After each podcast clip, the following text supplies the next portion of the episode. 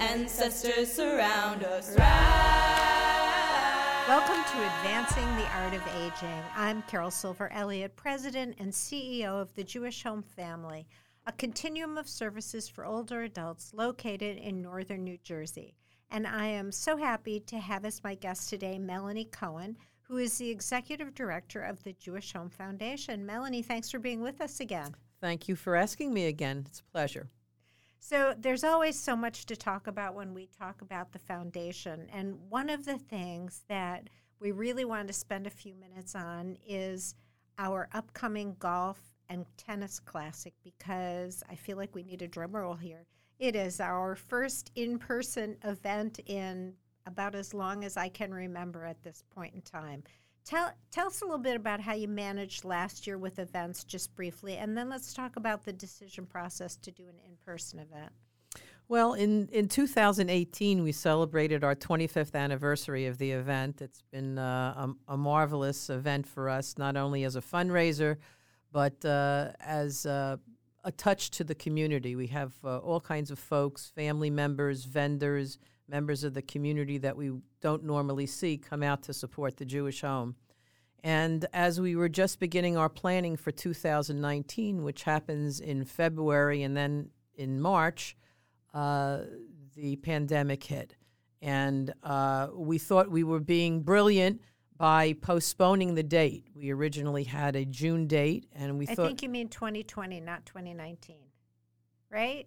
2020. Yeah, okay. Correct. Just making sure we're in the same pandemic year and I didn't miss one right. somewhere. And we started our planning and we thought that we were being brilliant. We had a date in early June and we thought by far we would be okay and we delayed it until July. But as the months uh, crept by, we realized by mid to end of April that there was no way we were going to do an in person event.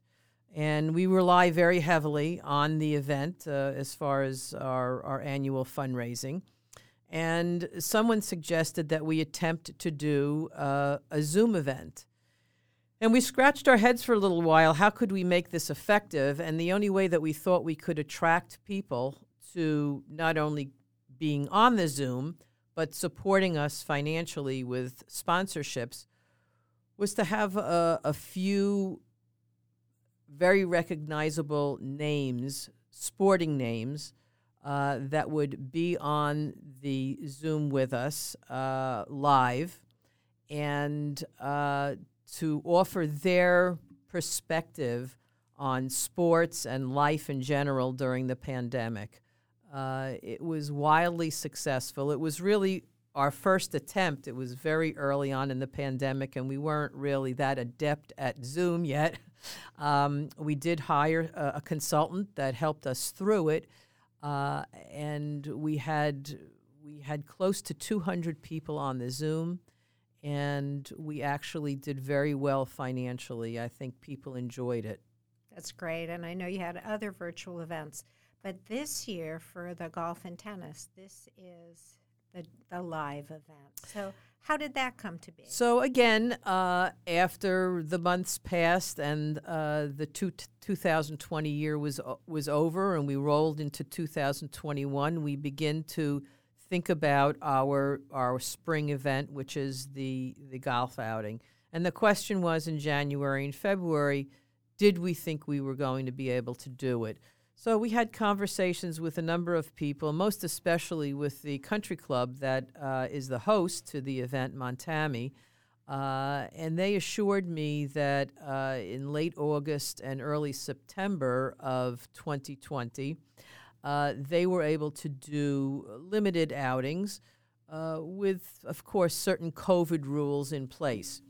So we decided to uh, we decided to take a chance, and we we scheduled uh, with certain you know certain alterations to previous years we're being very conservative. One of the things that has grown over recent years is our uh, card game portion of the outing. Uh, a lot of folks who don't play tennis or golf wanted to participate in some way. And we've had a variety of card tournaments canasta uh, poker and we have mahjong players. And in 2019, we had over 60 of those. And we felt this year that that it would not be safe for people to sit in a closed room indoors at one table uh, with lots of contact to mahjong tiles and cards. So we did eliminate that portion of the event this year, and we hope, of course, next year that it will be back.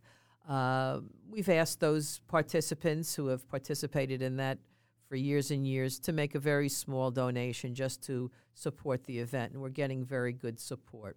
That's great. As far as the, the rest of the day is concerned, uh, tennis, of, of course, is outdoors, and uh, it's one of the few sports that uh, you're distanced from your opponents, so we feel very comfortable with the tennis portion of the, of the day. And uh, golf has been played throughout the pandemic, really, with you know, with certain restrictions. The golf carts are sanitized between each use. Uh, people who uh, people who are vaccinated and know each other uh, and are confident can sit together in a golf cart. And we've given people some options. Uh, we do provide caddies for the day. And it's interesting, uh, this year you can have a regular caddy or you can have what is called a contactless caddy. And most often, caddies uh, carry your, your clubs and they touch the clubs. So uh, if people are are iffy about a caddy touching your golf clubs, they will be contactless. So they will help you find the ball, uh, get through the golf course, uh, help you out through the day, but they're not going to touch any of your personal belongings. Interesting. Well, I, it's a real sign of the times, I guess, in so many ways.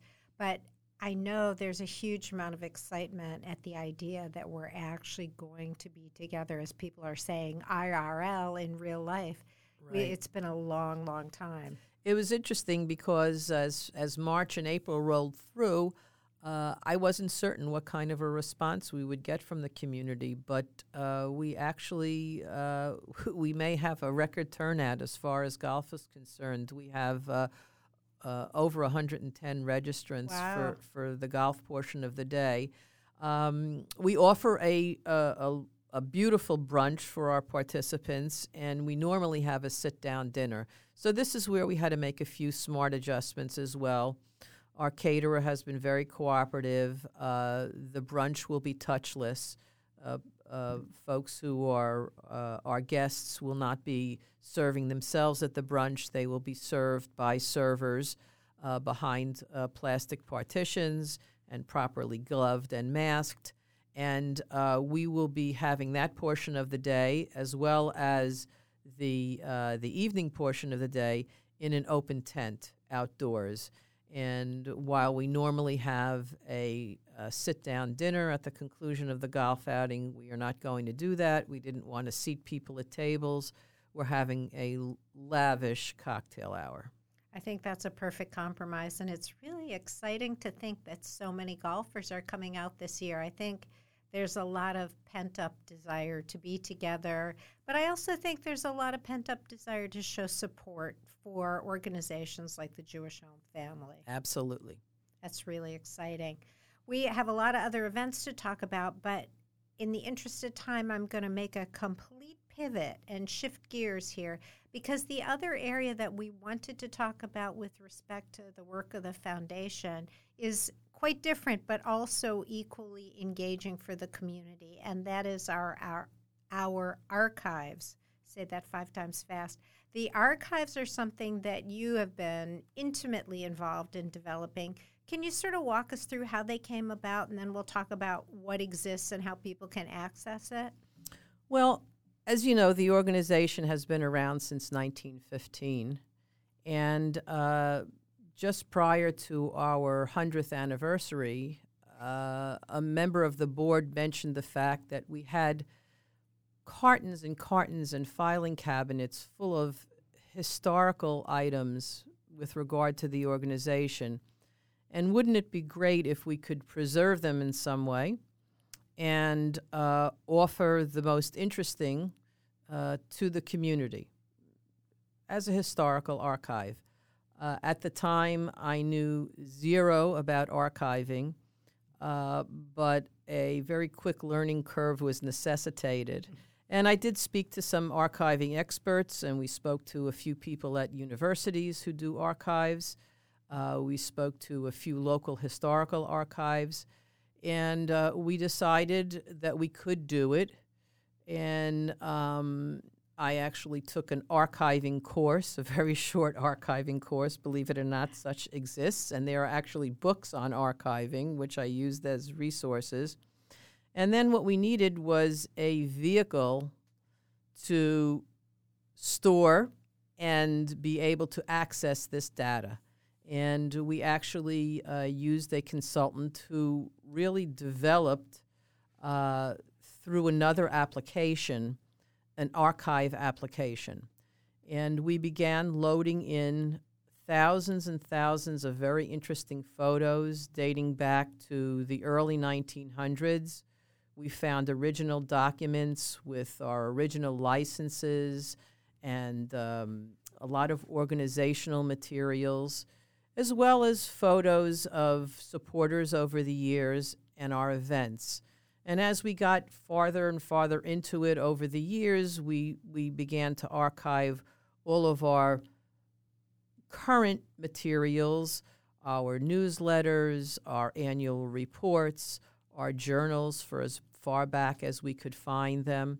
And they're all available uh, on our website. There is a link says archives, and it takes you right to the archive, and you can go through it and uh, put just about anything in, and whatever is in the archive will pop up. The interesting thing is that it's not it's not only digital, but of course we have to. We, the idea of an archive is that you preserve the materials.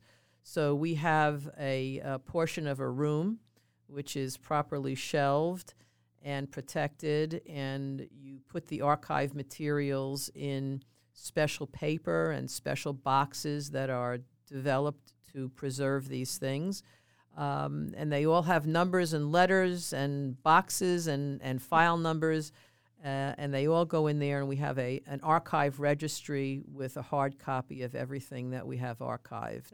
We have, as of last as of last year, we caught up on all of our historical information, and now we're just archiving from year to year. That's really an amazing project, and what a labor of love. It was a labor of love. It was very, very interesting, and uh, as I said, there was a learning curve, but uh, we got where we needed to get to. It's awesome. Are people accessing the archives? Do people go and look for things? And, and it's very interesting. Every once in a while, I get a phone call from someone who uh, either had a loved one uh, at the Jewish home over the years, and they're sure that there were photos of mm-hmm. them. Um, uh, originally, of course, the Jewish home was was founded originally as an orphanage, and I've even had phone calls from from children and grandchildren who believe that their uh, their family member, their loved one, had actually been an orphan wow. uh, in in the Jewish home. Unfortunately, we none of the orphanage records uh, were carried through. We have we have no record of them. I, I can't help them, but many other people have gone on the site and uh, looked at uh, just interesting things. You know, it's always it's always a lot of fun, and there's always there's always a bit of inquisitiveness about looking at things that are hundred years old. Uh, yeah. You know, and, and the very the very very early photos of um, of nursing care and of medical equipment are uh, it's just fascinating. It really is amazing too that all that material was still in existence. It you was know, still in existence a couple of times, and you, someone thoughtfully said, you know, this could be important someday. Exactly, and um, not all of it was was readily accessible, and some of it wasn't in the greatest condition. You know, tossed in cardboard boxes, which you said have been moved two and three times, and uh, a good part of the work and the man hours uh, had to do with sorting through sure. materials and organizing them. It's just amazing, you know. I, I think about even in our own lives, I am the ultimate throw it away person. So if, you know, at some future point in time, future generations were like, oh, let me dig around and see what exists, they could probably find the photos digitally archived, but everything else has has been passed through my hands and, and gone. And, you know, it's so wonderful that those materials existed and that, you know, you really spent the time and made the commitment. What a perfect way to celebrate 100 years by preserving that history for future generations, really unlimited future generations. Are you still adding to the archives? We do. We do. Uh, every uh, January and February, we go back and we uh, go through the important materials uh, from the previous Oh, that's year, great. whether whether it's uh, photography from um, our two in-person events, uh, all of our newsletters, all of our annual reports, um, any brochures that we produce as an organization those go into the archive. So it's it's fairly complete and very much up to date. So, Melanie, if somebody wants to see the archives, what should they do? Well, there's two ways. They can go directly to our website, uh, jewishhomefamily.org, and uh, it's it's it's right there. There's a link in one of the headers that says archives, or you can circumvent if you don't want to go to the website. You can go to uh, Jewish Home Family slash archive, and that would be a direct link. That's great. And I'll ask you one final question. If someone's interested in the golf and tennis classic, what should they do? That would be wonderful. All they need to do is give me a call at 201 750 4231, or they can email me at any time, mcohen at jewishhomefamily.org. Awesome. Thank you so much for being our guest today. You're welcome. All of the children rise, elders with wisdom rise, ancestors surround us rise.